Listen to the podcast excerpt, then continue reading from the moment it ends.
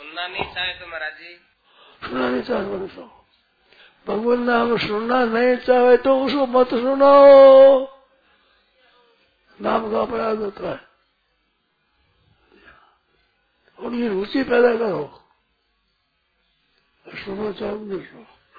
वो कहता हो कि जोर से मत बोलो, धीरे धीरे बोलो, तो धीरे धीरे बोलना चाहिए। वो सुनना नहीं चाहे तो जबरदस्ती मत सुनाओ